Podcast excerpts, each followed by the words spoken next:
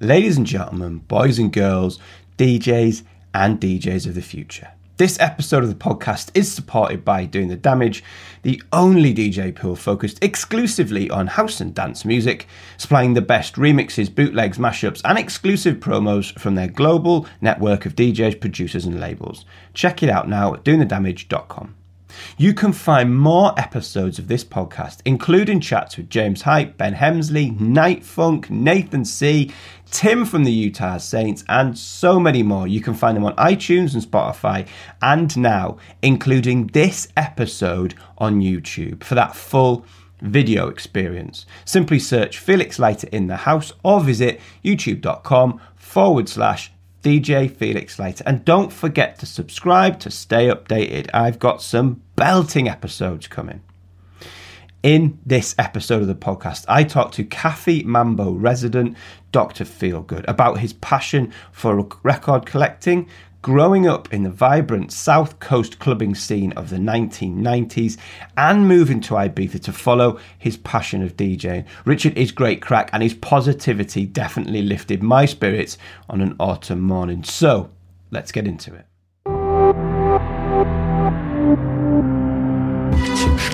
Felix Leiter's in the house, the podcast about DJs, what they do, and who they are. Dr. Feelgood, welcome to the show. How are you, sir?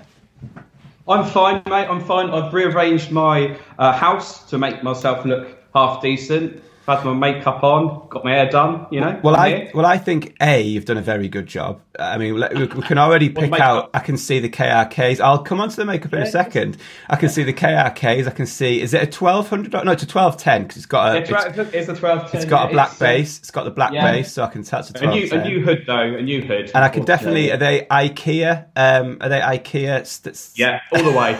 all the way. Loving so it. easy to put together, throw them away, you know, done, aren't you? And what is the what is the bottom of the poster just protruding? Um, um it's um, I'll I'll do this quickly. It's um, I don't know if you can see that. Is a, a guy um with um, a flying apparatus thing on. He's on an apartment building, probably New York. He's just about to jump off, and at the bottom it says "Shadow of a Doubt." So that's a kind of. Uh, it, wasn't, it, wasn't, what I was expecting, to be honest. I no, thought it was. No, no, um, basically, basically a leap of faith. Wicked. Well, I, yeah, I thought it was going to be uh, more music. Something cool. But no, no, no, no. Uh, that is that is very cool. I just thought it was going to be like. You can see a Hed Kandi thing. Um, there you go. With what we were doing this year in Ibiza, we've got cats on it, but um, it's on the wall.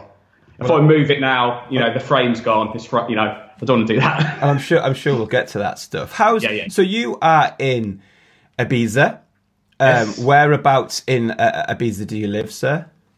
I live in Cala which, if you don't know that, it's um, a little quiet cove in between Cala Tarida and Cala Vedella. So it's on the west hand so- uh, west side, west coast. Um, but people bypass Cala because it's very small. It's a natural beach, so it's not it's sandy in places, but mainly it's stony.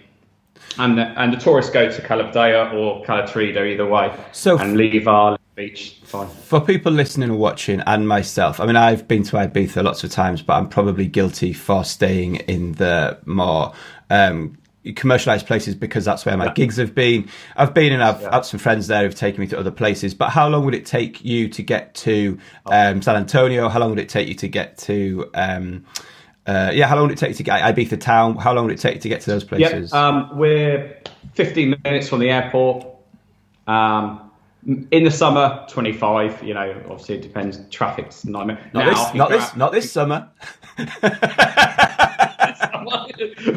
um, and yeah, 15 minutes from San Antonio. So we're kind of in wow. the middle, and it's, it's it's just far enough to out the way. Really quiet. Um, you know, I can get my head down after you know gigging or whatnot, and uh, yeah, I can just. Uh, it's really nice and quiet. We're just up in the hills, just literally overlooking one the cliff top, two minute walk to the beach. So yeah, it's it's nice. And again, it would be uh, remiss of me to sort of. Um, I mean, we're recording uh, uh, sort of early November 2020. Um, and so be remiss of me not to ask how's it been this year. I take it from the fact that you're there now. You live in Ibiza all year round. Year round yeah. So how yeah. is it? How has it been? Obviously, we've you know if we'd recorded this on say the middle of February, Um, it would be totally different. Yeah, it'd be yeah. totally different. So, but you're still there. Obviously, you're not you're not a seasonal worker. You're not just flying out to do gigs. How has this summer been in comparison? How have you found it? Um, yeah, how's this how's this 2020 summer been in Ibiza? Yeah, it, it, we're on our knees really, like most places. Um, but you know, they've tried. You know, uh, Cafe Mambo was open. Um, so I had a good couple of months there during the daytime session. Um, none of the clubs were open, obviously, but the bars in, in the Bay in in Ibiza town were open. Um, but when we were actually, you know, unlike the UK, we're actually in, I would say, a proper lockdown. We weren't allowed to to you know leave our houses unless it was for uh, the bank, food, or like a pharmacy type you know business, and otherwise that was it. And for such a small island where you know sort of manana manana, but the police actually had drones out. Wow. All looking over the beaches and the parks. So we think, wow, this is they've really kind of they went really well with it. I thought, you know, they locked us down pretty quick. Um, and I think it was like something like 50 days we were in inside. Um, and then they kind of relaxed it a little bit. We could go out for a walk for an hour, so similar to what the UK were doing. And then, personally, I think they kind of sped up a little bit um, for obvious reasons. You know, trying to get the uh, tourists back and get the flights up and running again. But um, we were so close to having zero um, active cases. I think we're down to two or three, and then wow. then they opened everything up. So um, you know, Westwall Island, basically a big city, really. Um, and you know, I think we were when eventually we were, were locked down that first time. I think we were at 98 active cases. Um, we're at 600 and some odd now again, but we went up to almost a thousand, which doesn't seem a lot in terms of a UK thing, but for a small island, as everybody knows, if they've been there, we've got one small hospital you know, one ward dedicated to the COVID, and then um, eventually they had to open a hotel, makeshift hospital, because it was getting that bad. Uh, they've got a handle on it now, but like most places, you know, we're not equipped, and we no one was ready for it, were they? So quite a, quite a unique summer though, because there's probably you know not since I don't know the the 60s or the 40s. I'm not as up on Ibiza history as as as as, as, as other people would be, but not for you know nearly a century has Ibiza been so quiet in the summer. I imagine, um, it, and especially yeah. in our lifetimes. How, how have you spent it differently? How have you enjoyed it differently? How have you seen different sides to it? How have you seen difference? I mean, obviously the gigs are different because there's no dancing, yeah. and, but how have you? How has your summer been different in a in a positive light?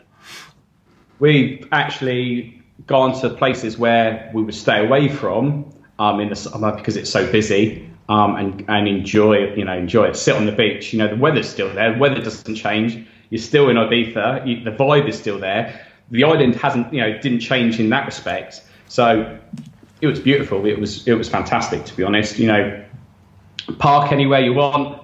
You know, my pet hey, and it was it's terrible because when I was growing up and we'd come to Ibiza for a holiday, then you like you're saying San Antonio, obviously, or you go to you know Bossa or you know stay in Ibiza town, and you kind of you know you're just just living in that kind of week or two weeks. But when you actually live there, I live here. Um, my pet hate, my, my thing is oh god, I've got to go to a beefy town, and people might go. And for me, that's like driving into London or a big city. It's like, oh my god, I've got to find parking space. And Which is a nightmare, parking in Ibiza town in the summer, because those streets are so narrow. oh, and it's like, do you know what? And it just, it's, it's that dread. And, and it's stupid because you're thinking, hang on a minute, come on, check yourself.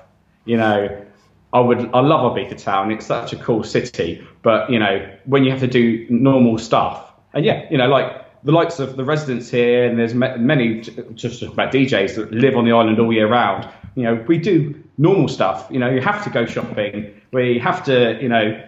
I know yesterday I, I put the car in for the MOT ITV. I know, and um, you know, or, the, or this week, and it was you know stuff like that that people don't realise maybe so much when when they just come here and party or enjoy the island. So really, that kind of opportunity to see the island in its, all its glory, walk along the beach. You know, we can walk, we walked along Bossa and it was empty, and that's the longest beach. You know, and normally it's crowded, and unfortunately, you know, there's a lot of rubbish that's kept, you know, left there. But it's beautiful. This year's been beautiful, you know, and you know, if only we could just kind of keep it like that, but still have people over. Do you know what I mean? It's um, but yeah, it's been great just to see the island and enjoy it as almost as a tourist. I felt like I was on holiday at times. So yeah, that's really cool.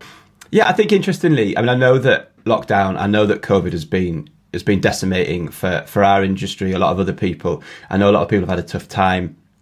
Um, but the, the, I think a lot of people that I've spoken to, you've got to find the positives. You've got to find things in it that you can be different. And, and like I said, I mean, I've never even really quite thought about it in such in such um, bare terms before. And speaking to you and saying, this is the first time in nearly a century that you could have experienced Ibiza at these sort of levels, and and it is really nice going to places that are quiet. I, I needed some to get some essentials at the weekend, but I went into I live in Newcastle. I drove into town. It was obviously desolate. There, you know, you yeah. could just park right in the centre. You could walk around. It was absolutely delightful. Um, which yeah, sounds and you can enjoy the city. yeah, which which sounds a silly thing to say, but it was it was so lovely to see Newcastle like that. It was so lovely to see the roads like that. Um, so yeah, I mean, hopefully we're going to turn a corner. Hopefully with you know announcements about vaccines, treatments, rapid testing. Yeah, hopefully next summer, like with a you know, in my mind it's that kind of triangle which will get our, our events industry back, back going again, which is at the top is some sort of vaccine which will hopefully protect vulnerable people and frontline workers. You know, at the bottom of the triangle, treatments so that people who unfortunately contract it can be treated a lot better.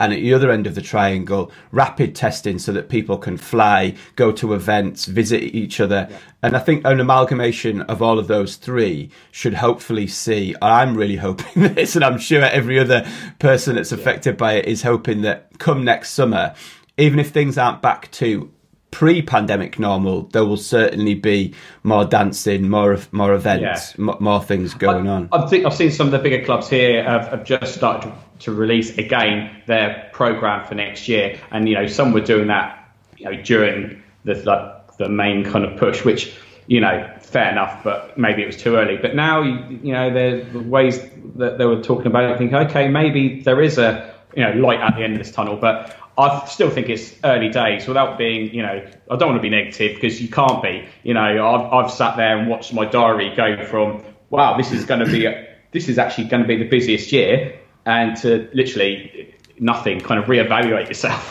you know? Yeah.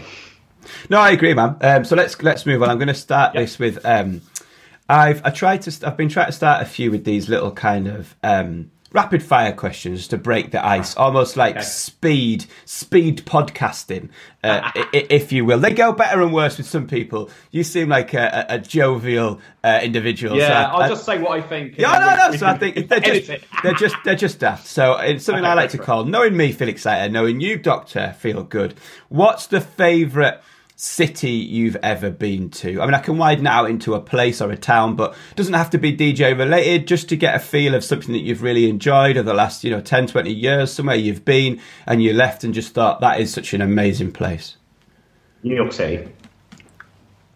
There you go. Good answer. Know, That'll do for well, me. thing is, so, so, some people hate it, some people love it. At, at, an early age, it was all the films. It was you know, and then the, then the music coming out from it, and you know, it didn't for me. It just didn't disappoint. I think, like as a as a British person, or probably anyone who's not American, um, I remember like the first time I went to the to, to New York because um, we grow up watching so much American TV and films, right?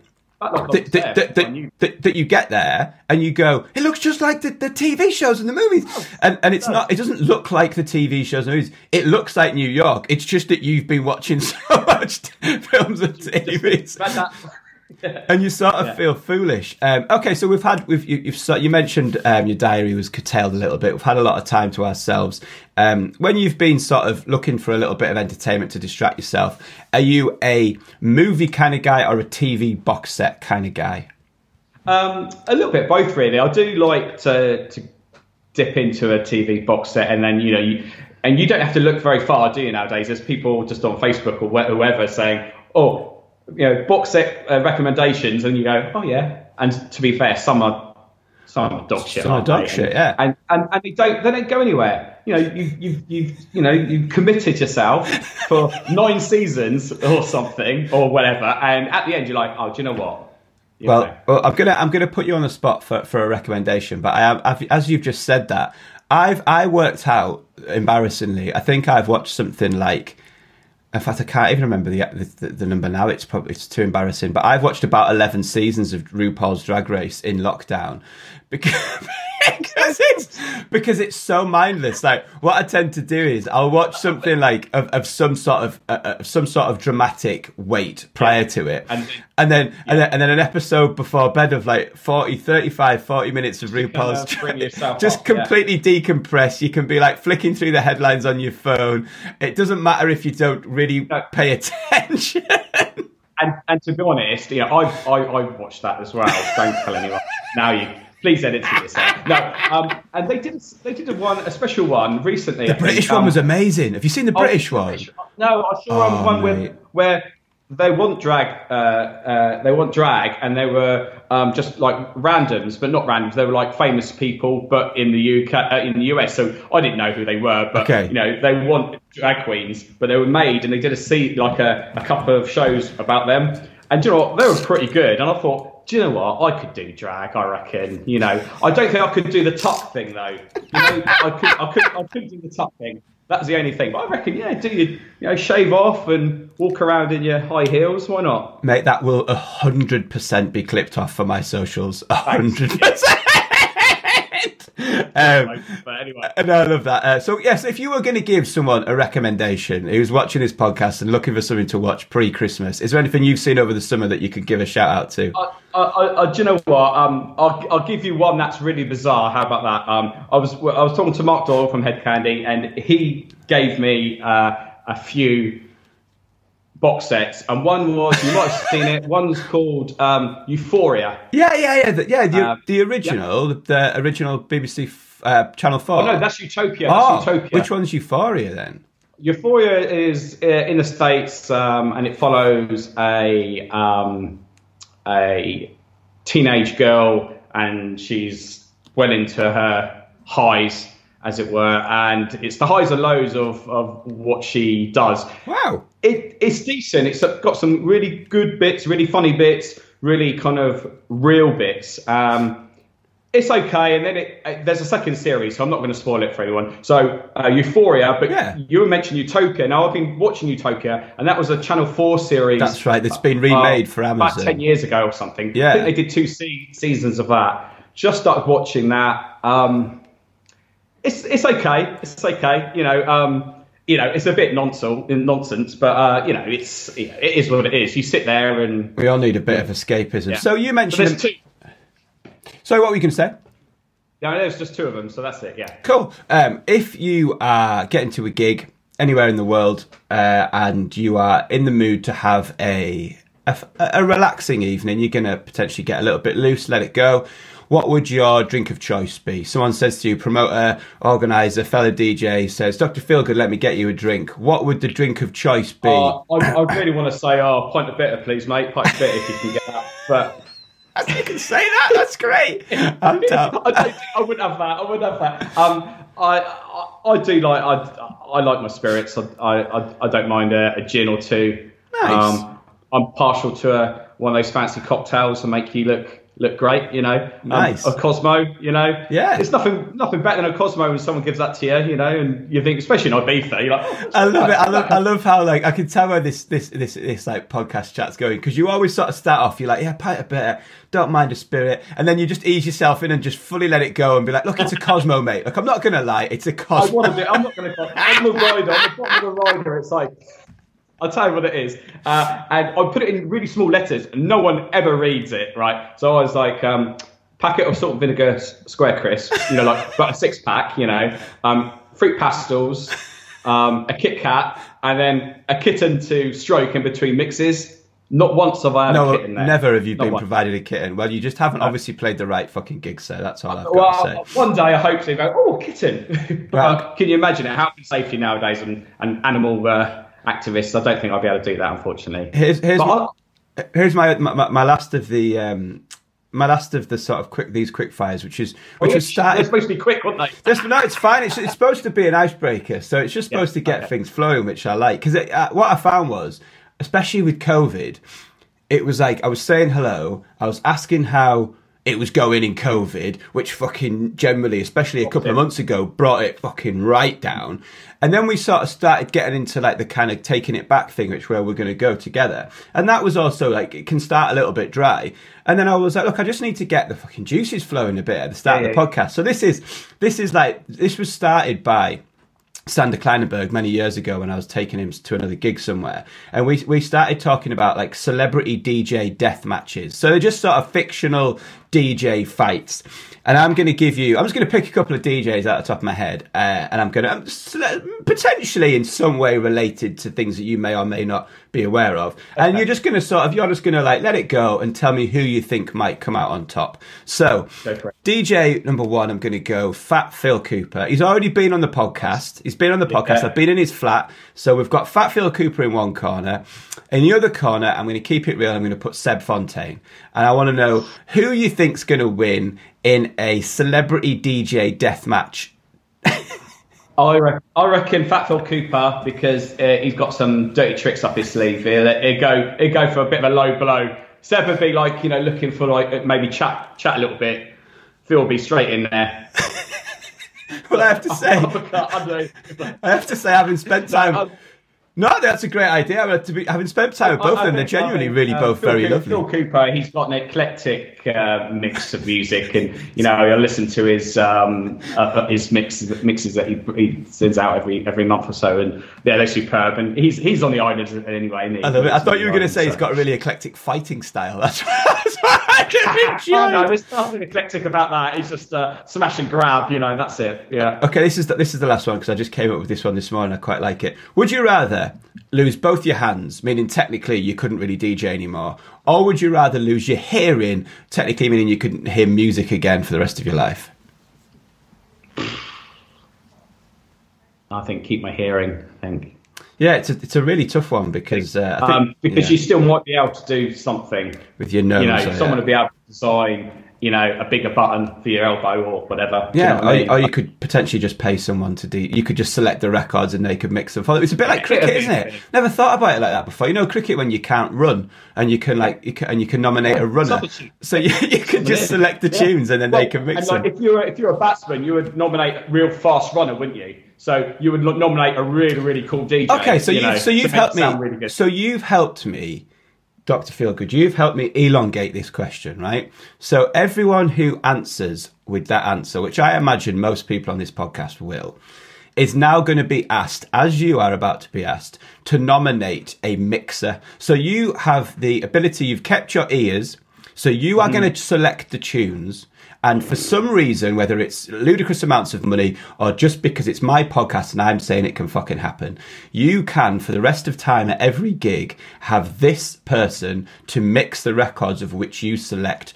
Who would, dead or alive, uh, rich or dead or poor, doesn't matter. Anyone, yeah, dead or alive, rich or poor, but you have this person in the booth with you to mix the records for you. Who do you select, Dr. Feelgood? Tony De Vit. Amazing. Great answer. Let's move on to the cut and thrust of the podcast. Um, and I'm going to take you all the way back, back before DJing, back before Ibiza, back before uni or whatever you did at that time, straight back before school, all the way back to being a really young child. Uh, and what I want to know is what were those really early musical influences in your life? So, what was being played? What were your parents playing? What were older brothers and sisters, if you have any, playing? What were you hearing? What was seeping into your ears and your mind? What were those first bits of music that you were kind of remembering to hear? Uh, a lot of disco from my mum. Um, a lot of kind of soul, like David Soul, and you know, Bee Gees, uh, Gladys Knight and the Pips. So stuff which I still play today and really influenced my sets. Um, I just remember kind of these these disco kind of sounds coming through. Um, um, and later, when I grew up, my sister, I got a, a sister that was older. Is, so she was you know, it, it, in the 80s, she was into Bros and and more of the kind of culture clubs and you know more of the pop side of it. But Culture Club was, was great because they were a pop band, but they had their, those amazing reggae kind of bass lines And if you actually listen to the music and, and the melodies on, on some of those tracks are amazing, you know, and that's why they were so popular. So, you know, from an early age, it was definitely a, like a, a soul kind of, you know, 70s sound. And then as I grew up in the 80s,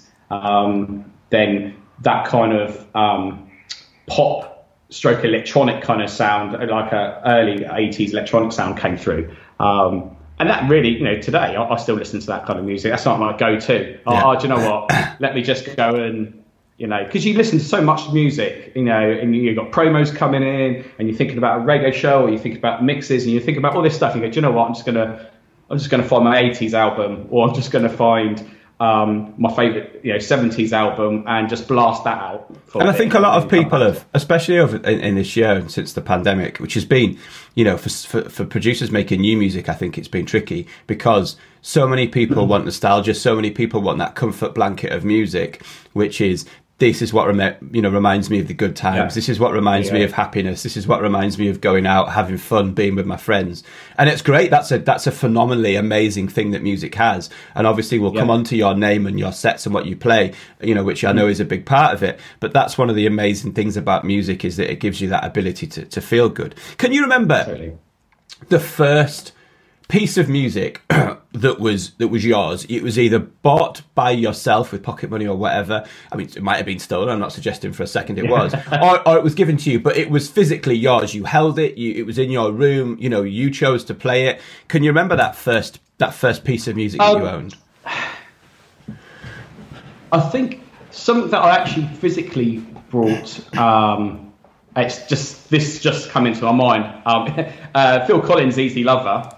Um, I think because um, you know it was on the shelf and you know Woolworths. You know I couldn't get. You know I, I lived in in Southampton, but I lived in Totton, which is a, a, small town, and we had Woolworths there. And so I'd go um, and check out the sweets, obviously, like you do, and then uh, if I had some money left over, yeah, I know, pockets, pockets full of it, yeah. And then, yeah, obviously, they had you know records in there, and I would then you know, if I had some money left over, I would buy a record, and that's where I started to kind of, you know, my collection in a way, really. Um, and that kind of grew and grew, and then I used to go to car boot sales and you know, and start digging. So, but I something that I, you know, I, I remember kind of having, but um, but yeah, I used to pick up loads of different kind of. Uh, I think genres. Woolworths. I think Woolworths must be responsible for so many, like British, like British, English, whatever, UK based yeah.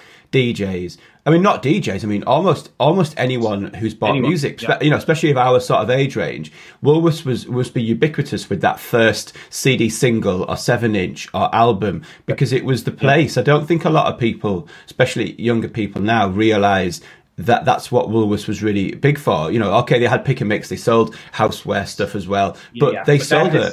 Huge music.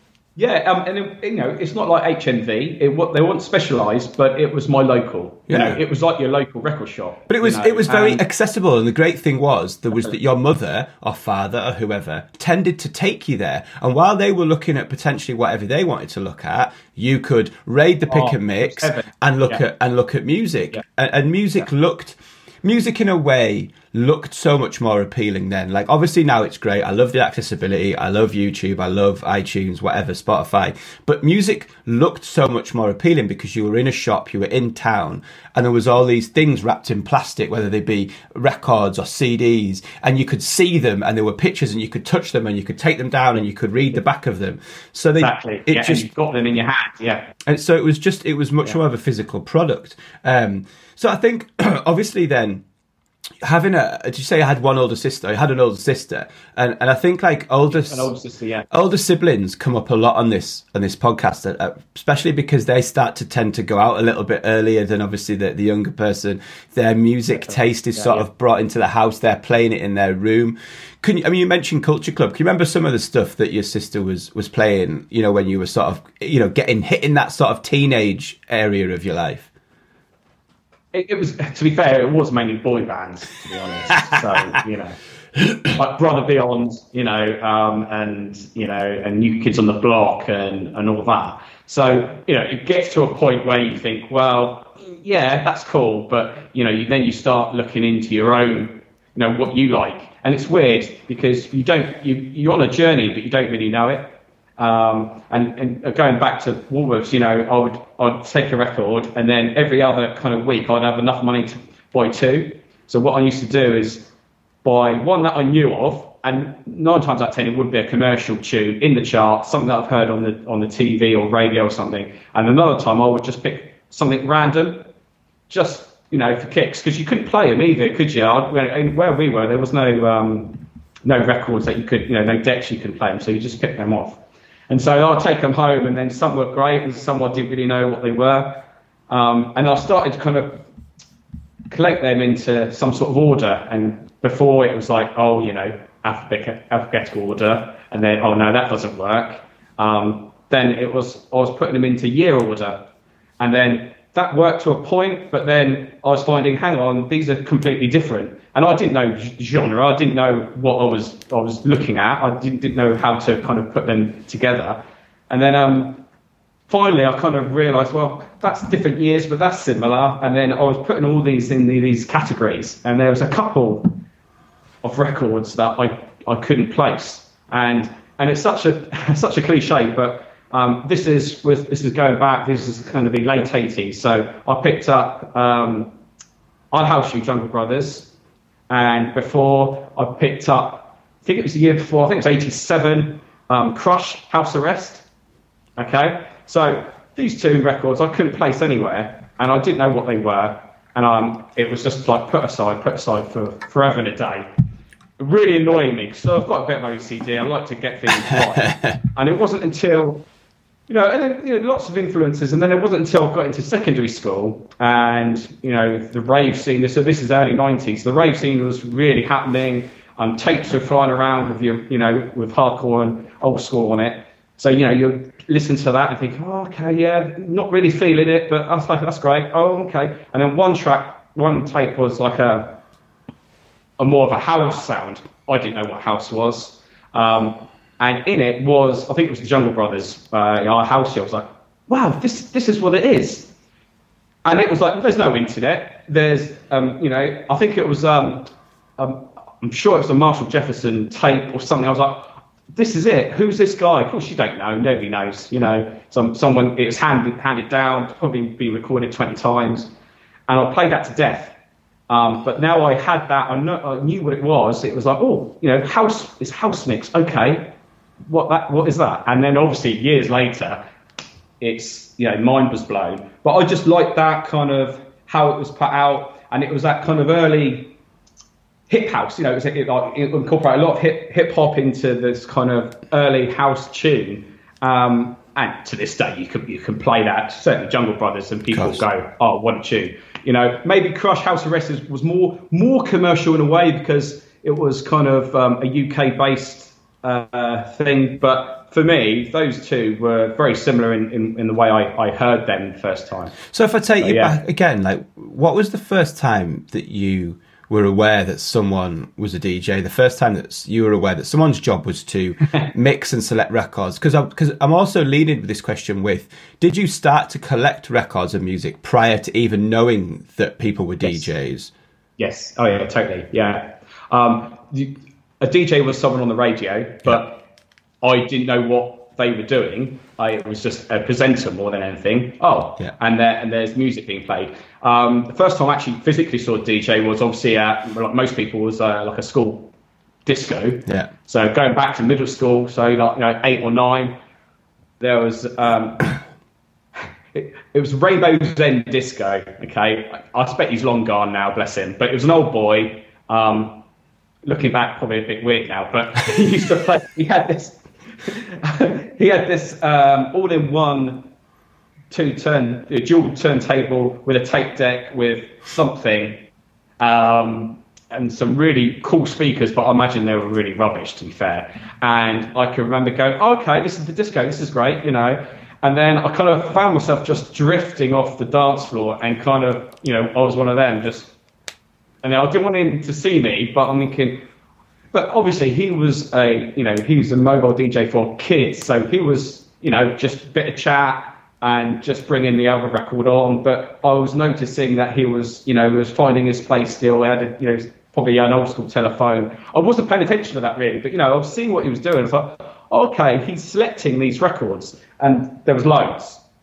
Um, and that's the first time I thought, wow, he's the DJ. Okay, and he, he used to tell us.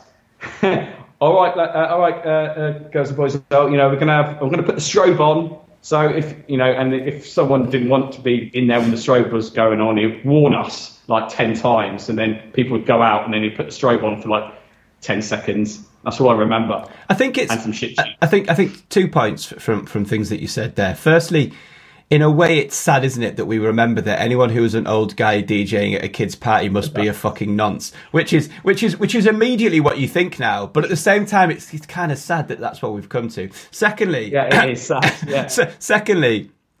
It's interesting that you mentioned because no one's ever said it before in quite this way, or certainly it's never crystallized in my mind quite this way before.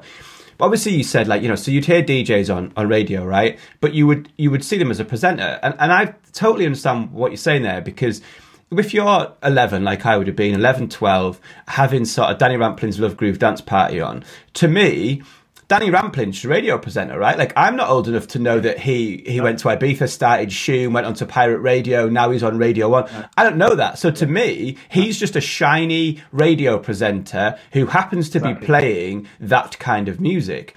Yeah, Um, a cool voice and confident and bold. You know, so, yeah. so, so it's like so it's a really interesting point, and it was only when you sort of get old enough to go again. This is before YouTube, before being able to watch live sets, Yeah. before all this. So until you get old enough to sort of go to a club and realize, oh fuck, Danny Rampling, that's what he actually does in a nightclub, and it's Yeah. different from Yeah, what he does that's on the job. radio. He plays totally, different records. He doesn't speak in between each one with jingles and everything else. So. I think it's a really interesting, interesting point, really. Um, Yeah. so then moving forward a little bit, obviously you mentioned the thing that a lot of DJs mention, which I did, which is suddenly you try to peek over the, the, the, the side of the decks Yeah. and you try to work it out. obviously you're still collecting music. And that's obviously Yeah. going to be a big thoroughfare through your whole life, really, as a collector. But where were the first steps towards becoming a DJ as opposed to just being a music collector? Did you get decks? Did you start to try and use tapes to, Yeah. to, to formulate stuff? What happened? Um, I think it was last last year of school, you know, youth club, and you know, we had some decks. Whether or not they were Technics, probably not, to be fair. Um, and they had someone in, and I can remember you could have like, like five minutes or something. So you would put your name down, queue up, and and you know, I think that was my first time. I think I played two records um, in in front of somebody, you know, like 20 of us expect, you know, um, and it was god awful. It was like, I have no idea what's this, but the rush of actually putting the, the needle on the record, as, as it were, and playing it and making that sound and go, huh, it's, it's magic. It, it, it really is. And I still get that buzz. It's, it is magic. You know, um, obviously, hopefully I'll do it a little bit better than I was then. Um, and then, yeah, I left school and um, got a, a real job, dare I say, got a job. And um, the first thing I, I wanted to get was a pair decks, um, just so that I can now start doing it in my bedroom, you know. Um, so I bought these, uh, still here. So Amazing. I've got those second hand. Um, so I think I bought them in ah, 94, 95, Amazing. 94, I think. Um, second hand, um, 600 quid. Um, And they must still be worth. They must be worth more than that now, right? oh, I- I'd imagine a thousand or something. I don't know. I, don't I think I, I think but- I got mine in about '96. There in my like they're just to the left on the setup. But Yeah, yeah. it's amazing that a things like that last so long. Um, Yeah. B they're potentially worth more now than they were then. I think so damn heavy though. Yeah, I think yeah, I, th- I think they're in like the British. I think I'm right in saying they're in the British Design Museum or something. They are. They are. I've seen that picture. Yeah. because yeah. there's, not many things in this day and age, especially the you know in That this lasts. electrical way, yeah, that, that last like that, and mm. they're not, they haven't really, in many ways, I'm sure Technics would, would would dispute this, but in many ways they haven't potentially evolved. Like we're so used to a new iPhone, a new camera, a better lens, like Yeah. you know, I'm that sh- is still it's still it's still almost the industry standard in many ways. Like I'm sure they would argue that the Mark, whatever it is they're on now, is is Yeah. is better. But with all the lights and all that. But yeah, yeah, of course. but it's it's amazing it's still there. So Mm. so so you get these decks. Um, Yeah. At, at this point, I'm I'm sure you you- you're still thinking that this is just a hobby and something that, that is you know a, a pastime. What is there is is there a plan taking you back to there? Like, how do you are, you- are you even are you interested in trying to get gigs at this point? Are you just wanting to learn? Take me through kind of like those sort of those those steps in that journey from I- from getting decks to. yeah.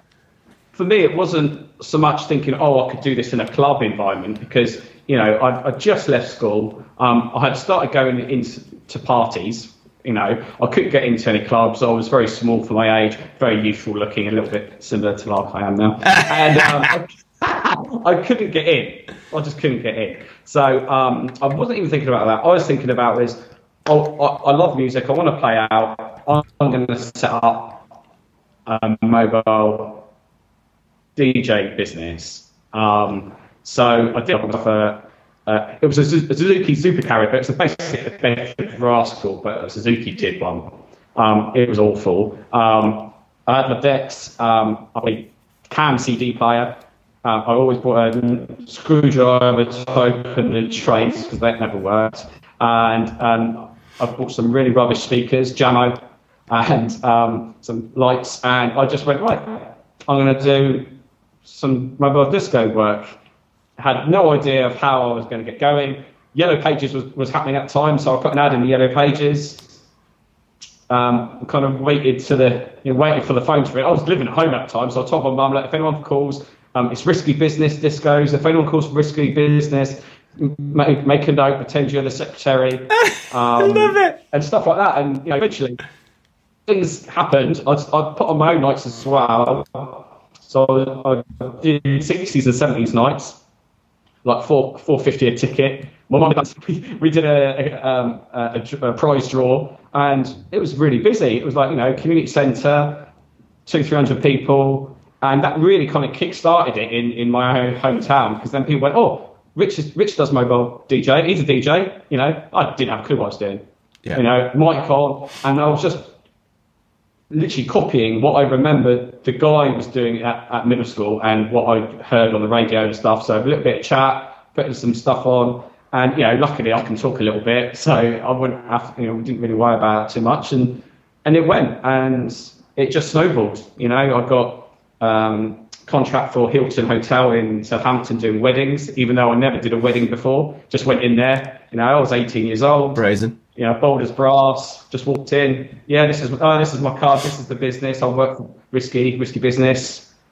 And, and then I did uh, riverboat shuffles from Southampton, so they got used to go a big boat parties around the Isle of Wight and back. Um, so I did that for like a Christmas stint.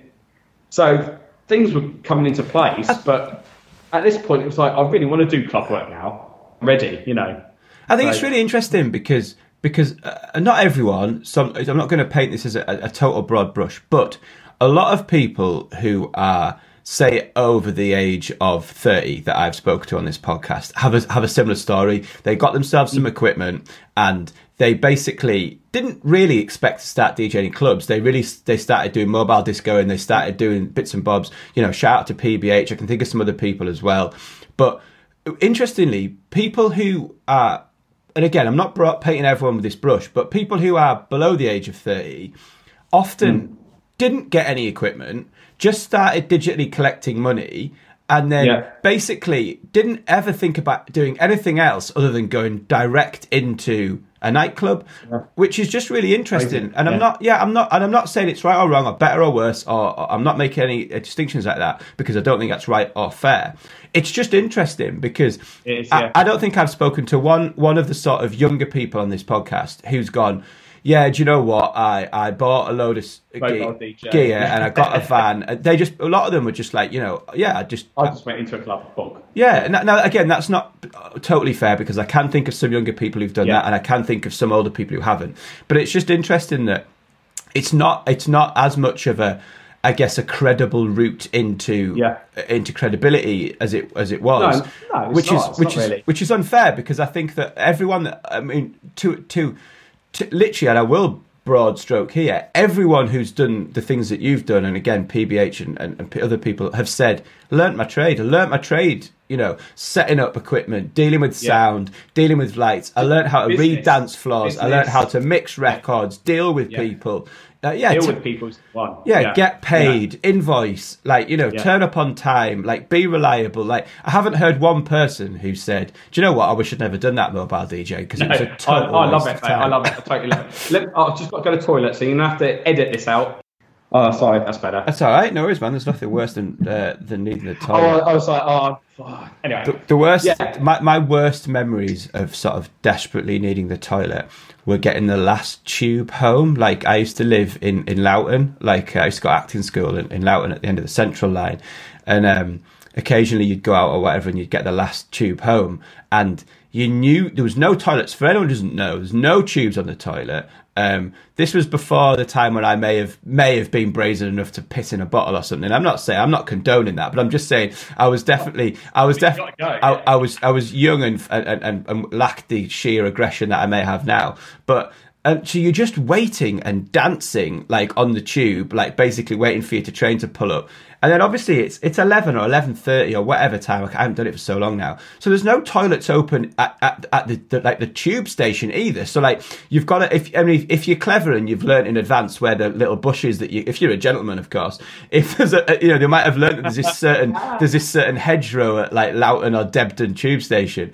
But the pain, the excruciating pain of needing yeah. needing a wee. Okay, so. You've you Yeah, so- started so doing we're- the, we're you're doing the, met- the the mobile stuff. Yeah, yeah. Which, to be fair, I I still do in a way here in Ibiza. So a part of um, what I do is um, I, I do a lot of weddings. I do a lot of uh, uh, Mambo weddings. So Mambo have got their own um, Changuito in Cala and you can get married there. So um, it's it's pretty cool because I get to do the wedding still, which I love. I do love weddings. You get to play everything, especially in Ibiza, they they do want the club classics, the Hed Kandis, you know, and all day long you can play that all day long, and it's happy smiling faces. Do you know what I mean? It's amazing. So Mambo like, as oh no, you know, you can have Dr. Feelgood play at your wedding, which you know. I don't know. For some people, it may be a no-brainer. You know, for me, it, it I scratch that itch, and I, I can do both. You know, and I think that part of me, and if it wasn't for those years as a mobile DJ in the UK and surveying the dance floor, Yeah. seeing what works, seeing what doesn't work, or and not to be afraid to put something on to clear that dance floor because sometimes you are going to need to clear that dance floor. Obviously not in the club, but you know for mobile work you do. You know, you know for some other reasons, for a speech, for this, and once people are dancing, they don't want to stop. So it's very difficult to get people not to dance. But It's, even you if know, but even if you don't want to clear the dance floor in a club, you still in in a long set, you still need to control the dance floor. You still need to control Can't- peaks can't and troughs here, and you? yeah. you can just turn that down, let them have a breather, you know, and, and start again. Especially if you're doing, you know, Five, yeah, six hours. five, Yeah. six hour set exactly. So for me to learn that trade, um, you know, has helped me now, helped me do um, the work I do here, you know, wedding was and corporate events as well, which I start doing quite a lot of because that's totally different. You know, you're not the star at a corporate event unless you're unless you're a famous person to begin with, and they got you in as a oh look here he is, you know. Um, so you're not the star there. You are a, a, a tool, you know, and that's how I see myself. And really, that's what we all are, you know, a tool to to get people up or or to move people or to say this is what we're doing. There is a really interesting differential though, and, and I've definitely experienced this. Um, even, I mean, even in, in my career, from night to night. So there would be one night where I would be, you know, met by a promoter, walked into a venue, potentially be doing like a headline set, like two till four or something. Nothing's mentioned to me about music. If anything, it's it's always positive, like oh, I love new you record, or this is great, or I love it when you you know So you get that vibe. yeah. So and then like then you you know you you, you play the DJ and you literally are, you know I'm I'm not as big as the real big guys obviously but you can play what you want and especially you know really huge DJs within reason can play almost whatever they want and they're going to get a f- phenomenal response reaction, yeah. but then the next night I could have been going to do a, a, you know like a, a corporate thing or, or whatever, and ultimately, then no one cares who you are. Like ultimately, people are shouting at you to play this, showing you phones. You know, the promoter might be in your ear telling you to turn it up or turn it down, Yeah. or you need to play totally this or, different. or back it down. And it is a really interesting juxtaposition that DJs. I mean, I'm sure you know big name DJs don't. That doesn't happen to them very often. But but but a lot of people who listen to this are you know gigging working DJs, and, and that that can be a real difficult thing to deal with sometimes because especially you know as DJs we always tend to think we know what the best record to play at the right time is and you know, and what's and, and the direction of our set. So when someone comes up and you know it, it's some of the funnier ones for me are always that you know you've been playing soulful house for three and a half hours in a in a stylish bar somewhere and someone comes up and just goes you, you know you got any meatloaf and you're like have you been have you been listening Yeah. to what I've been playing pl- play Fisher, which you know it, it would happen if you were somewhere else, but if you're in a, a lounge bar, come on. Um, so so so you've been doing the mobile stuff taking you back again Yeah, was What is the what is the sort of you mentioned you know at this point you're thinking I'd quite like to do a club or a bar. What is those steps that um, then took you? F- I'm sure you're still doing mobile stuff alongside, but what are those steps? What are some of the first gigs that you did? How did you go about finding them, and what is that steps into the, the clubs and the bars? I used to help out in a um, it wasn't a record shop, but it was um, a DJ equipment shop in Southampton um, on a Saturday, um, just so I can take the, the lamps for my Martin Destroyer or whatever it is. They kept on blowing, so I thought they're like twenty quid a pop. I- just take them off the shelf, you know, smart, and I'll get paid for it. So anyway. I'm sure Kev's not watching my old boss. so um, that was cool. And then um, uh, a guy was working in there, and he became a friend. He still is, uh, Alan. And um, he was resident DJ at um, Revenge in Brighton, um, down in, in Brighton there, and also in a club in Southampton called the Magnum. So both of them are, are gay clubs, gay venues. And, you know, after series of you know like months gone by with, with you know and there's decks in the shop so all that's all we're doing really no one really comes in on a saturday the odd phone call but we would just be playing records so and we had very similar tastes and he was talking about and alan was gay and i'm not um, but that bizarrely never came into it, but he thought I was gay. I don't know why he would think that. And I and I was cl- completely oblivious. I have no idea. I just thought he was a nice guy, you know. And so he was talking about his girlfriend. She's this, she's that. And I was speaking about my girlfriend or ex-girlfriend. Oh yeah, she's that, she's this, blah blah blah. Anyway, this carried on. So he goes, oh let, let's you know let's go let's get down to go to down to Brighton. We go to Brighton. Okay, so I think he was doing, he was doing Sat- he was doing Saturday nights down at the Revenge, and um, you know I thought, I thought- and it was amazing music. He was playing a lot of kind of handbag stuff, as you can imagine. It was it was brilliant, and for me, it was totally my thing. Um, and probably a little bit too kind of camp, but it was great. And I thought, not many girls here. You know, this is a bit weird. And then I totally oblivious to the situation. And I went to a point where I was like, this is a gay club. He goes, yeah. So, oh, okay. Okay, cool. And I was fine with that. Bearing in mind, I was wearing a tank top at the time. I was, you know, I was probably wearing very skinny, some sort of reflected trousers. So to be fair, you know, I wasn't out of place. So anyway, he said, look, why don't you c- come to the Magnum? Um, they're looking for a DJ on, on Saturday night, uh, yeah, on Saturday nights uh, and do that. And I said, okay. So we started doing, I started doing downstairs at, in Southampton and they wanted like pop remixes and stuff downstairs. They had like a middle bar and then upstairs was the club. So Alan was doing Revenge, and then the ne- the one week he was doing Revenge, and then he was doing um, Magnum. So you know, we we get to DJ you know twice a month with with each other, and he was upstairs, I was downstairs, and I was known as oh, are you the straight DJ? Yeah, yeah, I'm the straight DJ. There's me with my getting more and more flamboyant as the as the weeks went on, and um, it was you know I did a, a, a couple, and then uh, that's really where my name kind of well, I started to kind of Okay. name myself.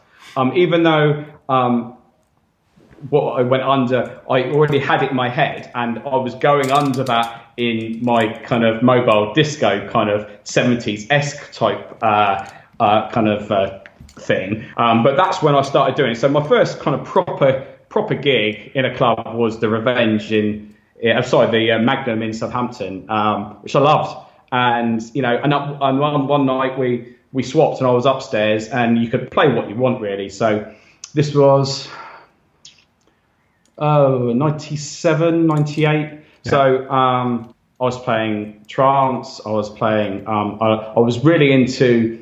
Um, yeah, it came massive, but I was really into my bouncy house, hard house style um, Sharp Boys um, and stuff like that. And you know, they were doing some. You know, you could put. You know, I think they did a Billy remix, or Tall Paul did a Billy remix of uh, um, Girlfriend or something, and it was like you know, great for great for the uh, gay night. And then it just came over with this god awful bass line, which was amazing. And it was like, oh, this is this is it. I've made it. That's all I've got to do. So I was finding these records just with these, you know, lyrics that everybody knows, and they're banging it in with this bass line.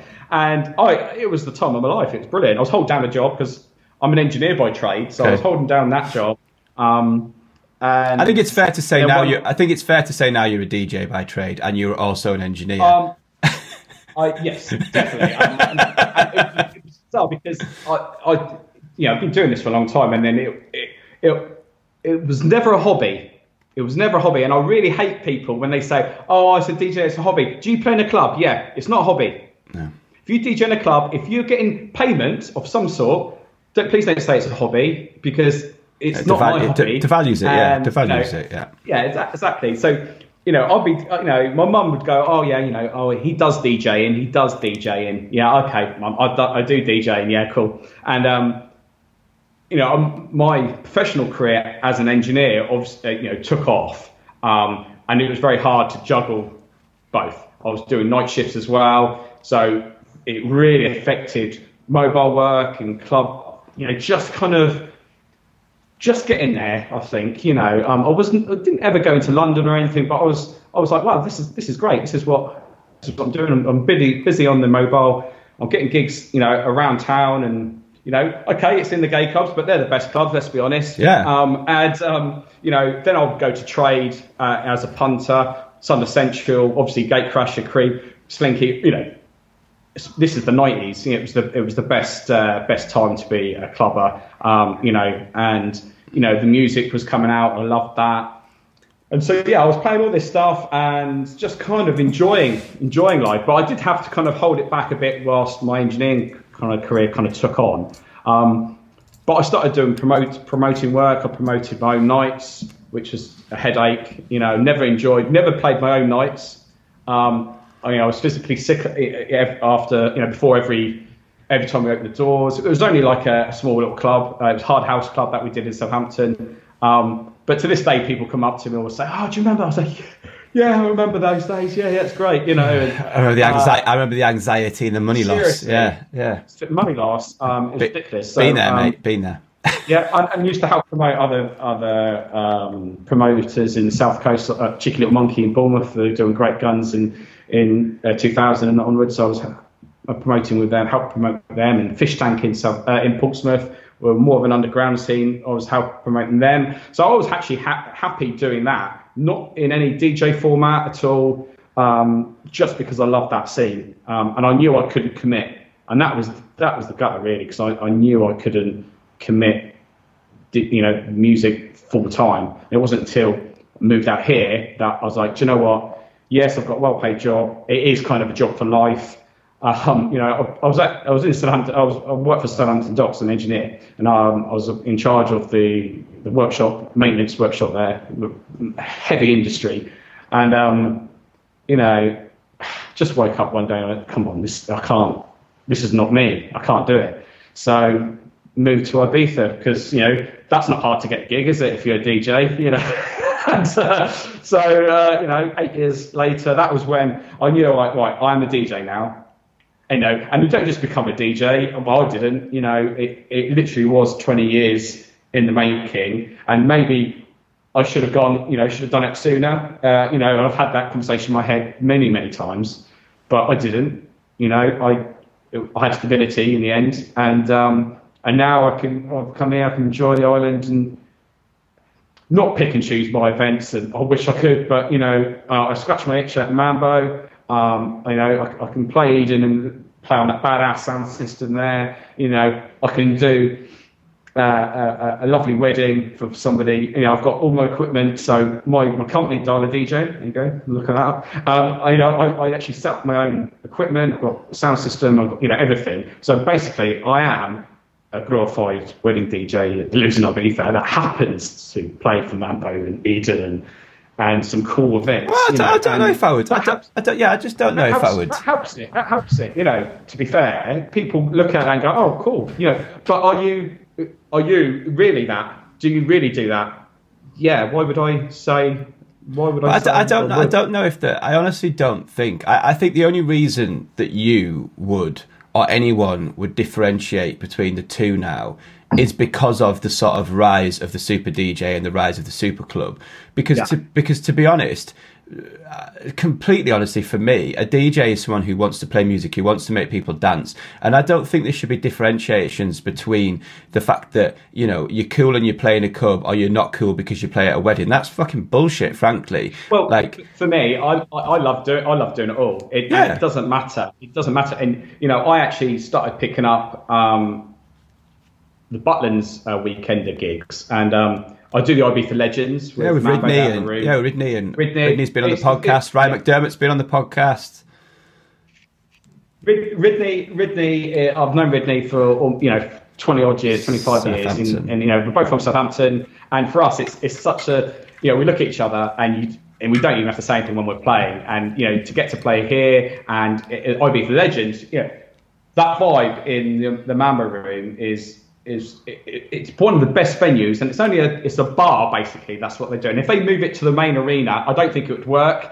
Um, you know, you've got 500 people packed in there, and it is packed. I couldn't think of anything worse at the moment, to be fair. But the vibe in that room is amazing, and there's obviously yeah me. Uh, Ridney, Ryan, Johnny, uh, and we're all there uh, representing the brand but having the time of our lives. And we are playing tune after tune after tune. It's never ending. And the smiles on our faces, and you see the videos back and you think, that's amazing. So I do those, and but also I do the 80s, the absolute 80s weekenders at Butlins, which is totally, completely different. Forget what, you know, you're not, you're not Dr. Feelgood, you, you're not, you know, you're not, you know, anything about Ibiza, you're not Mambo, and like you said, you know, you, it's another gig and so people, you know, I could be playing from all those cheesy pop 80s tunes to like the electronic stuff to the rock to, and to me, it's more of a, your host. And that's when you, that kind of radio theme comes in again. Because people want, you know, oh, yeah. And you could be really trying to be cool and playing that kind of,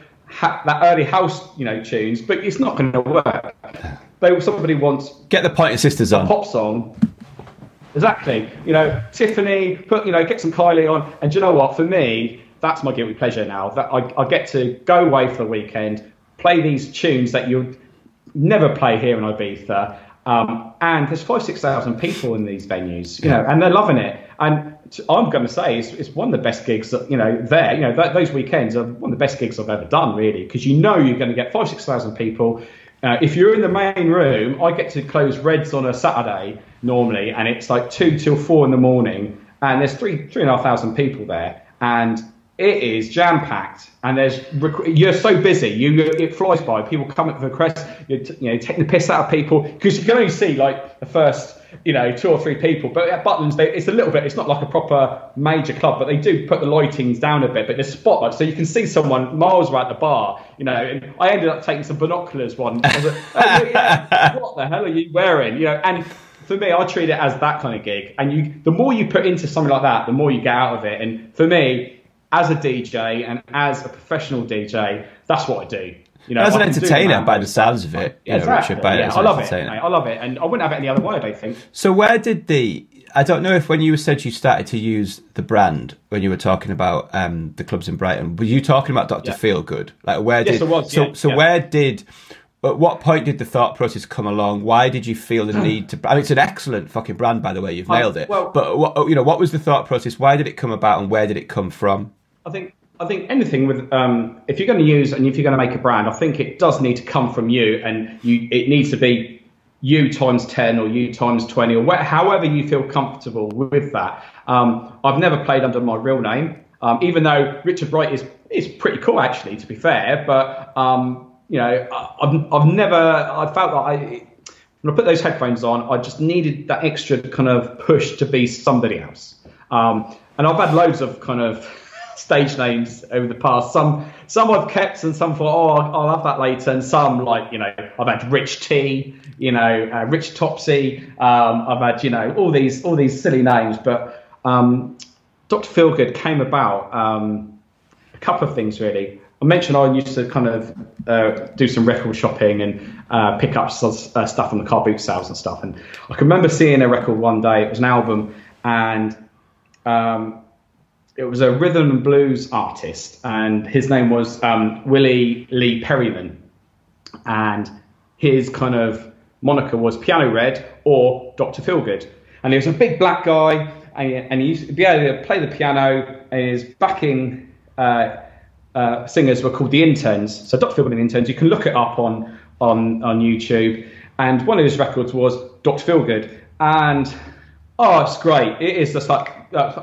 probably in the 50s or something, and it's like doo-wopping, and I just thought it was a cool name that, that Dr. Feelgood. thought, oh, that's really cool. Um, so I kind of, you know, had it in my head, but you know, so when I started doing mobile DJ work and we were putting on 60s and 70s nights, um, I used to dress up in.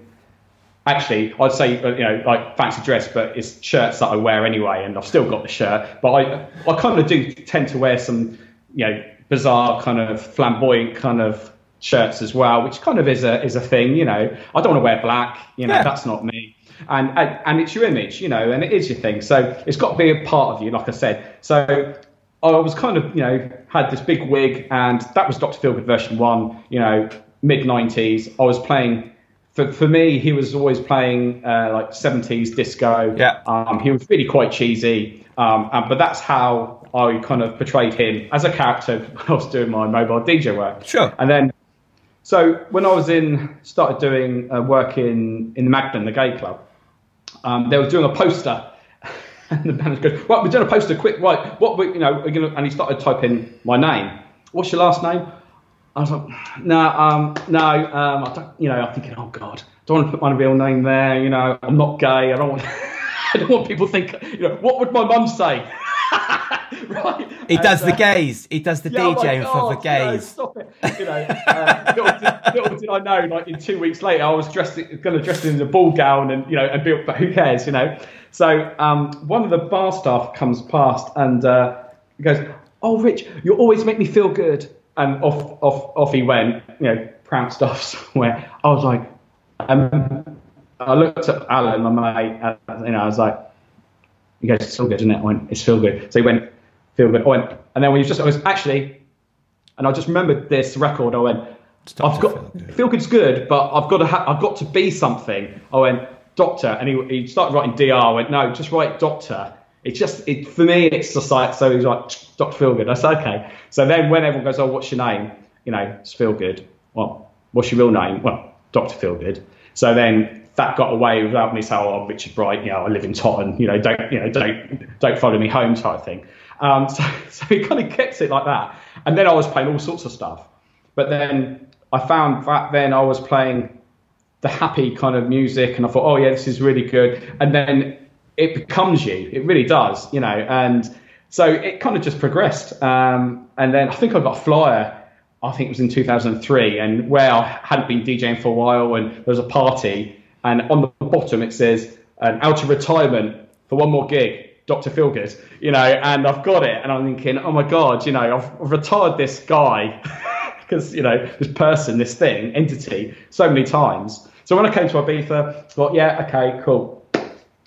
Right. So where's that? So before, so before you get into that, because I think this is really yeah, interesting. What was yeah, no, no, no? It's just because what's the thought process then? So you've obviously got this phenomenal career as an engineer, at, at you know, yeah. that's doing really well what is the thought process? Why why move to Ibiza? Are you still being an engineer initially, or have you quit? Do you quit it all and go to Ibiza? What's the thought process? Okay, um, Ibiza's always had a special part uh, in in my life. Always, you know, first came in '95, 1830 holidays. Stayed in you know West End like most people. You know, had time in my life. You know, and every year just go back and you know, and then after two or three years of kind of staying in one spot, maybe going off to Manumission or Space, but you, you essentially go back to San Antonio. Um, start to explore the island a little bit on my own. So you'll go with different people, but go, do you know what? Uh, yeah, I'm not going to go drinking today. I'm just gonna gonna get the taxi, telling me drop you up, drop me off in a village, so I can just you know soak it up. And you know, people don't do that nowadays. I don't expect. But so I wanted to you know get to know the island a bit, and so it's always been that kind of part. And obviously, what pulled me originally was was you know uh, you know a week away, you know, um, in doing whatever you, you want to do. It's my first holiday abroad without uh, adult supervision. God help us, and you know, and so you, you, get to get to know the clubs and the and the bars, and and I knew the island really well, um, but I didn't know anyone in it. So I didn't know any of the workers. I didn't know any of the bar owners, club owners. Um, and so my thought process behind it was like, I love the island. I want to do what I really want to do is is to DJ. It's the perfect uh, place. It's the hardest place in the world to get a DJ gig. Everyone's a DJ. Everyone comes over. There's an influx of people from April to May that will shoot you for a gig. Um, will play for free. Um, then we'll have all these pictures and then go and but there we go, but there'll be another thousand doing exactly the same. Um, so, in essence, it is the hardest place on earth to get a DJ gig. Um, and it didn't just come like that at all, you know. And you know, you you know, other people have got similar stories. Other people, it, it happened quite quickly. You know, um, I know with Ryan, it happened quite quickly with him. Um, Ridney, he's been back and forth to IB for, for for many many years. You know, so from the first year or so, it you know I wasn't going around the West End, you know, cap in hand and art pleading for gigs, and you know, I, I certainly wasn't going to Pacha or, or, or, Space or whatever to try and get gigs because for me they were closed doors, and you know, essentially they are any as well. You know, you don't get to be that play, that place until someone says actually, or you get asked to. So it's, it's very difficult uh, kind of position to be in. So and plus I was older. I wasn't, you know, I didn't want to do that. I didn't want to be hanging around the West End or hanging around Ibiza town and blah blah. blah. You know, I'm out here. I just wanted a, a quite a quiet life and you know, um, and just kind of, I set my kind of mind to well, look, it, I started off doing mobile work in the UK and it worked. This is what I do. So I started a DJ, started doing some weddings and and corporate events slowly. But it's such a small island. People know everybody. So for good and for bad, if you do a good job, then you get to know people get to know how you are. You know, so um, it took about a year or so, and I started working at Mint, which is opposite uh, next to Mambo, still owned by the, the group, and then. Uh, that was the end of my last year, and then the, the next year um, I got asked to play at Savannah, so which also is Mambo operated. So Savannah is further down, uh, just past Cafe Del Mar and oh, it was about three or four years ago. Then, then man, you know, they said, "Oh, look, you know, give us your dates. You're free for Mambo." And it was like, what? You know, it's it's like so. You know, it's like you know, someone give me the golden ticket to Willy Wonka. You know, it's like this is it. I've they they're asking me for dates. Um, you know, and I've, I've done night, I've done a few nights and that, but really for me it's, it's days, and especially this year because um, I didn't know how it was going to go. Um, and then we had lots of restrictions and stuff. And I said, look, you know, I'm happy with days for this year type thing. You know, I like to, you know, and it gives me time to, to you know, six hours. You're not banging it out. You're, you're playing kind of music that, you know, we've had, we've got that music, you know. And I think what people are DJs now, because this whole sit down thing, they're going, oh, you know, they're not dancing. It's, it's really weird. It's, but I'm used to that. I'm used to people sitting down. I'm used to seeing backs of people looking at that sun so for me, if I was doing the gigs in the UK like that, it, it's like, well, people sat down at my gigs 80% of the time. It doesn't it doesn't bother me because I'm at that venue and people are looking at the sun or they're, they're having a meal. Um, obviously, pictures and the and the videos you see of Mambo is when the sun goes down and there's you know 100 people around around the booth and thousand people get in that booth, the booth behind you, and you know that's what you see. But if you pan across, people are still having their, their, their dinner. So you know, it's it's that kind of you know portraying of it is hedonistic and it is amazing vibe, but obviously this year wasn't like that at all. You know, you couldn't, you know, you couldn't stand around, and there was no one inside the venue.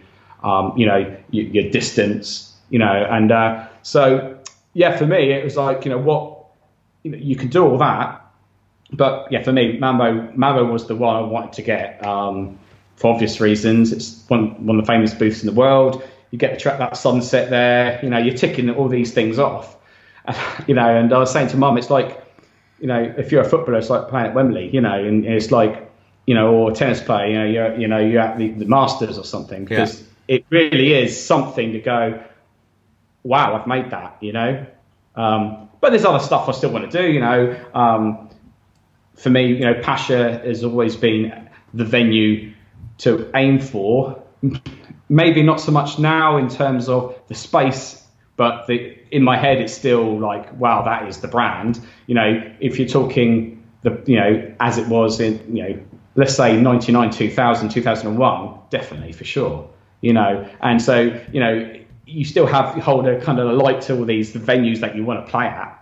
Um, but yeah, for me, it was it was Mambo, and for me to do that, and today it was just, just amazing, really. really yeah, man, I, I feel that. I mean, I, I was I was lucky enough to be playing your resident digital and stuff and be there every week. Yeah. But for me, getting to go and do ministry like they do the box at ministry, that's that sort of felt a very similar yeah. thing to me, which yeah. was was legitimately being booked because of the brand and the music. I'm, I'm going to the box and, and, and like you said, it that felt to me like the Champions League or the the Wembley exactly. of, of, of, of DJing.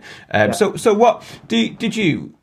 A lot of the weddings that you had booked for this summer, have they just uh, uh, initially been bounced for next year? Did some of them take place? Did some of them take place at limited numbers, or was that was the di- was the wedding diary completely wiped for this summer?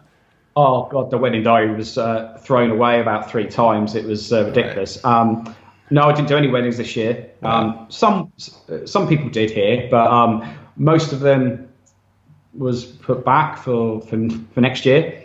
Um, I think I had about four that um, cancelled. So um, I gave them their deposit back. You know, I take deposits and that. So yeah, that was kind of that was it. But um, yeah, bizarrely, if, if we had this conversation in January, February time, and you said, "Oh, what does your 2020 look like?" I'll be like, "Wow, you know, I'll be re- reeling off loads of stuff that I, I, I knew I had planned." And then you always have those ones that you, you don't know here that suddenly just pops up because you're on the island and someone go, we need to warm up or we need someone to finish, and you get that because you're on this on the island, yeah. you know. But you don't just get that because you are random and just you just yeah, have to be on holiday. Course, you've built it up. But, um, yes, yeah, yeah. So, so the wedding stuff, you know, um, and it's a balancing act, like anything. Um, so I I don't want to be labelled. You know, my business is majority of doing the weddings, but as Dr. Feelgood, I don't want to be like, oh, he's the wedding DJ. No. So, so it's a you know you do have to get that balance, and it is about and you know like we said about um, creating a brand, and I was I try to keep it separate, but you're not. I'm the person. I'm regardless if I'm doing a wedding or I'm doing some something else in a cool club somewhere. I'm still the same person. So I kind of do amalgamate it. You know, I've got all the different pages, but you know you can't hide the fact that I'm Richard Bright and I do these and I do that and I go to Butlins and I do this and you know so for me I, I don't hide the fact that I do all this stuff because I'm proud of what I do. So yeah, the, the weddings kind of went on till to next year. Now it's like fully loaded. It, you know, it looks great. I have no idea how I'm going to do it. Um, I've got another DJ now that will do if there's double double dates and there's double dates and you know, that's a headache. That's just an admin job that you kind of go, I'll deal with that later because it will change, no doubt, again. Um, what would so, your yeah. What would your winter? So, if had this been a, either a had this been a more normal year, or b had I been speaking to you at this point last year, what yeah. would your winter normally look like? Does it look like? Is it any different this winter than it would normally be? Like, how do you normally um, spend yeah, these next um, sort of five months in Ibiza? yeah, normally, obviously, in Ibiza, in Ibiza, you know, things do shut down the, the, where I'm playing. There are venues that have DJs, but then obviously um, there's more, you know, the residents are there as well. So there's actually more DJs for these events. So I tend not to not to bother too much. So I I'm pretty pretty lucky. On a normal year, I start Mint Lounge in March, uh, which is you know. Um, and then you know have a good couple of months run, and then Savannah would open, and then Mambo would open. So in May by May, I've done two and a bit months. I'm tired already, and people will come here all fresh. I'm like, I'm tired. you know, I've done every day for two months. You know, uh, for five six hours. I know it's a tough tough gig, isn't it? So um, so and then uh, and then you know you do all your, your summer bits, you know, and you're juggling and all that, and then Mint will then finish Halloween. Okay. So really, you know, March October, that's my year. So it's pretty pretty full full on. So then in the last couple of years, then um, I'd throw a couple of Butlins weekenders in. So I'd do like an some 80s and uh, there's a few 90s ones that I was doing. And then then it's kind of Christmas, so I don't even bother with that. But even though this last New Year's Eve I was I was in Bournemouth, which I, I that was the first New Year's Eve I, I, I played for about 13, 14 years because I tend not to. Even though you know, oh, it's good, let's get the money, uh, or let's. I've always just, oh, do you know, what, I'm just going to go out.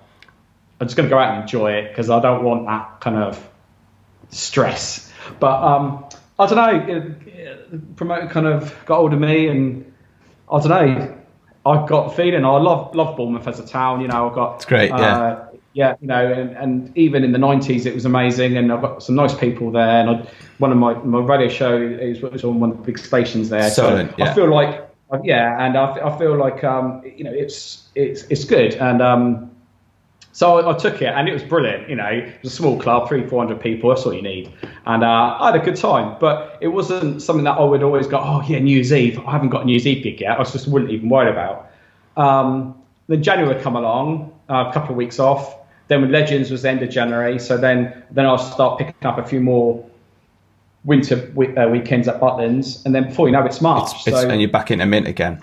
But yeah, we're not. I'm not talking about every Friday and Saturday because, and I'm, I'm certainly not going to worry about it. And, and now this year, um, you can't worry about. Oh my God, it's the weekend. I haven't got a gig. You Yeah. know. Uh, so um, that that would be the kind of the case really. So you know, the schedule would stop at in October, end of October, but then I would have a few weekends here and there.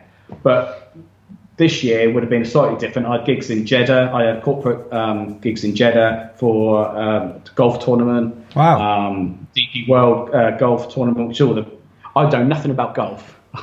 no, nothing. But there was all these golf players that I should know. But we're on this yacht, um, just anchored, Wow. and I was just playing tunes two hours a night or something Nice. for a week.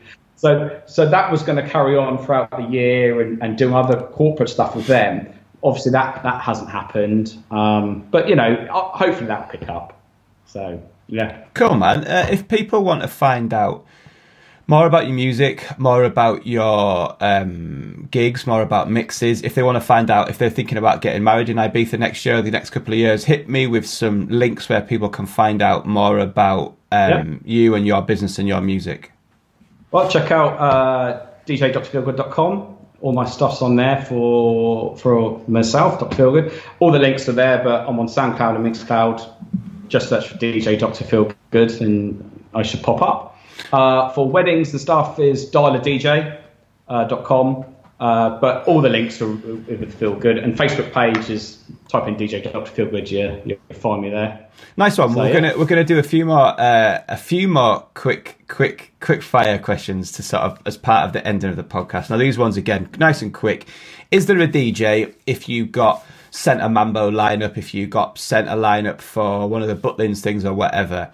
Is there a lineup where you got sent your email, your text, and you saw that you were going on after a certain DJ, and you'd be like, "Oh God, I really don't fancy that. That feels like it's going to be hard work. I'm going to be pretty nervous." Uh, is there a DJ that would give you that sort of feeling?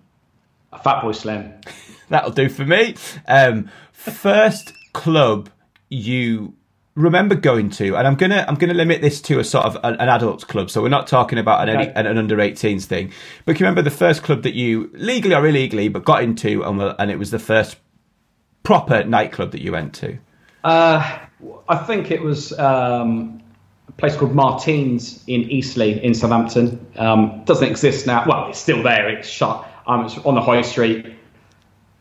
Wow, you know, we had some great times in there, but yeah, it was a bit of a bit of a hole. Martins. that nice track that has influenced you the most, whether it be in your DJ career, in your life, in decisions you've made, eh, whatever, but just a, tr- a track that has, has sort of influenced you the most. um, Stardust Music Sounds Better with You. Yeah, what a track that is. Um, favorite club that you've ever played? I mean, this can include. Uh, you know, I'm not going to exclude Mambo from this, so it can exclude bars, it can exclude festivals, it can exclude include yachts. You know, so it's basically a sort of favorite venue, favorite gig um, that you've ever played that you'd you know you'd love to go and do again. Opera House in Boscombe. In where? Oh, Boscombe, the Opera House, the O2 Academy. Oh wow, that's, that's yeah. yeah. I wasn't expecting that. Um, yeah. A sort of a flip from the first of these questions.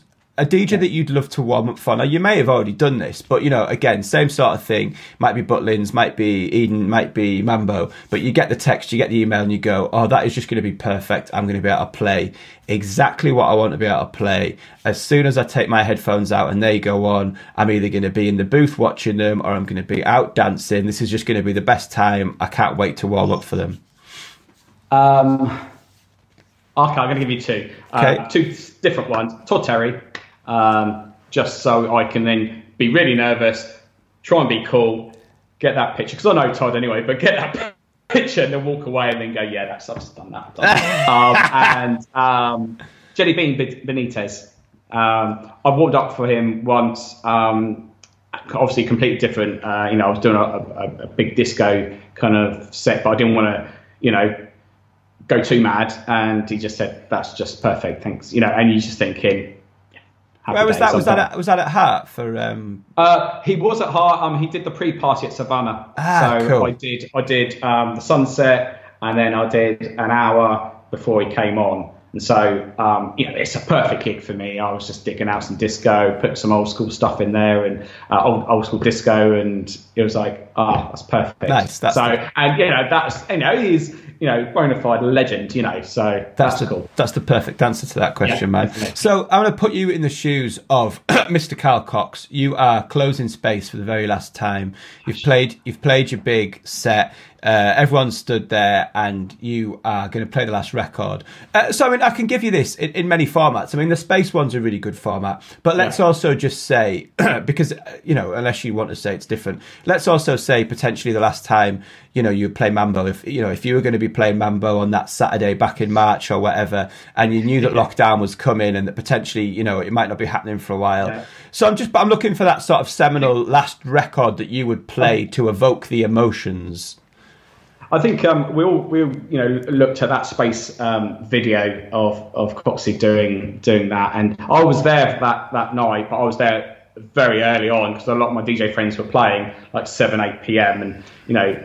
Uh, you know, and uh, Alex and Brandon were playing early, so you know, it's like so I kind of stayed as long as I could, got home, fell asleep, woke up, and then had a really good night's sleep, and then turned it on, and it was still going. I thought, oh, this is perfect. So I actually watched it in bed.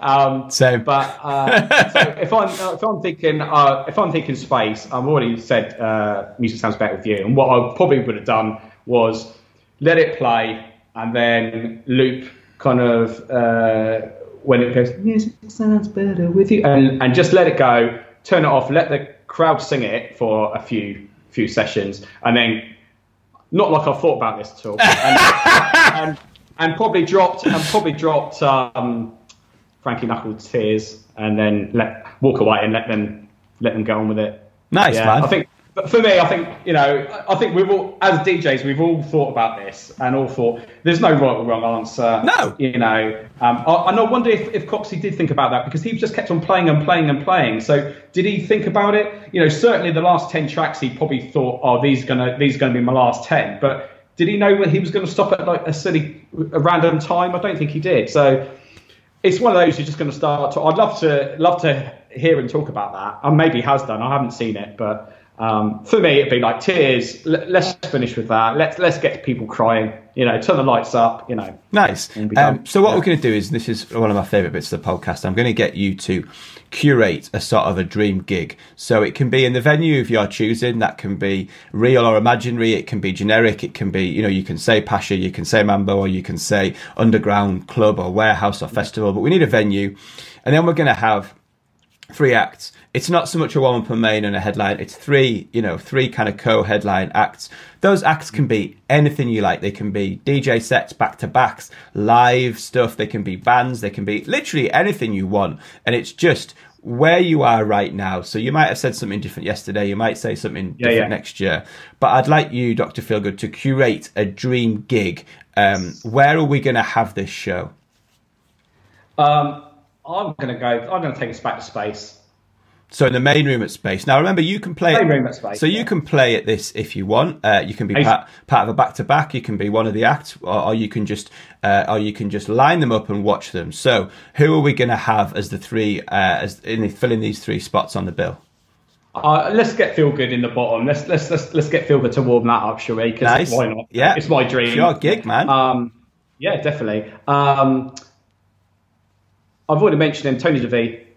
Um, just the pure energy that he delivered every time, um, and such a pioneer of, of that kind of scene back in the day. And uh, for me, as a you know, going to see him at, at Trade and and here in Ibiza and all over, you know, it was amazing. So just to just to kind of have that kind of nostalgic kind of yeah, energy driven. Uh, let's put him. Let's put. Let's put him on last. Yeah. Let's put Let's him put on middle last. Uh, middle, middle. I've already mentioned Todd Terry, so I won't say Todd now. He's probably shoot me. Uh, let's go Roger Sanchez. Nice. Just, just to have that cool factor in, um, you know, and get the get the people in in in the door, you know, Cool. So we're going to go, Doctor. and then feel good, feel good Sanchez and. Tony. I, I think that's nice, man. So we're gonna we're gonna have old school space main room, Doctor Feelgood, Roger Sanchez, Tony De Vit. That's been absolutely amazing. What a great lineup. Um, what I'd like you to do now um, is I want you to to name a track that I'm going to stick on the end of the podcast. So people are going to have had, heard us chat for an hour and a half. Um, or Yeah. about that. Um, it can be something you mentioned. It can be something that you love from back in the day. It can be something you heard yesterday. It can be anything you like. I would just like you to tell people the record they're about to hear on, on the podcast. I'll link it on YouTube um, and explain why you'd like them to, to listen to it. um, something that you, you just came in, into my mind straight away. Um, even though we mentioned Stardust, I won't say Stardust, but I'd say something very similar. Um, Daft Punk, one more time. And would you like Uh, the, the original? Well, I do like the original. Um, I think now there's a few mixes out which which has got an amazing breakdown, and then when you when it just comes back in, it's it's amazing. Off the top of my head, I can't remember who who did it, but there's there's a, a banging kind of uh, remix out. But the original is is is amazing. I love it. Um, but yeah, so yeah, nice breakdown, and eh, you know what's coming. You know, and the energy that that that that makes in in the room, um, smiley faces, because it is a commercial track. It, it really is. But you can play it at a wedding, you can play it uh, at Mambo, you can play it at uh, an underground club, and it's the same. You get you, there people waiting for that kind of moment. Bum, and, and it's just there. It's just there, and it and you can it washes over the uh, over the the crowd. So one more time. Amazing. Thank you so much for your time, That's Real Good, Richard. I hope to you, see mate. you in Ibiza next year. Certainly, Uh, all the best Yeah. for the winter, and I'll see you soon. Thank you, man. Thanks, mate. Cheers. Felix Leiter's in the House, the podcast about DJs, what they do, and who they are.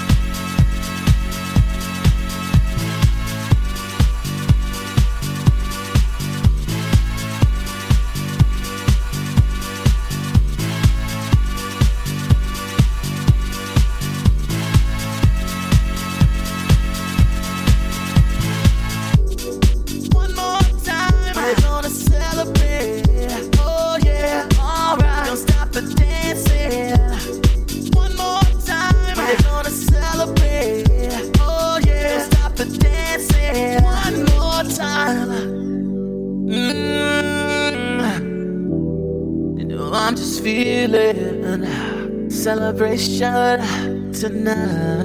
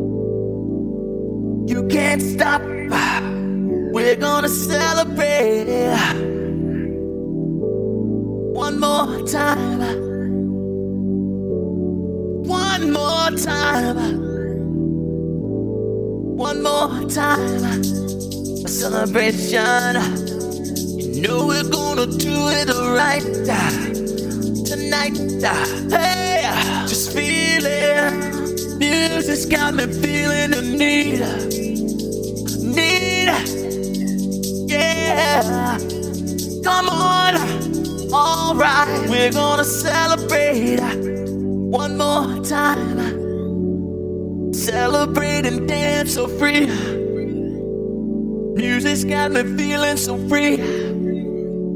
Celebrate and dance so free. One more time. Music's got me feeling so free. We're gonna celebrate, celebrate and dance so free. One more time. Music's got me feeling so free. We're gonna celebrate, celebrate and dance so free one more time. Music's got me feeling so free. We're gonna celebrate, celebrate and dance so free. Music's got me feeling so free. We're gonna celebrate, celebrate and dance so free. One more time. Music's got me feeling so free. We're gonna celebrate, celebrate and dance so free. One more time. Music's got me feeling so free. We're gonna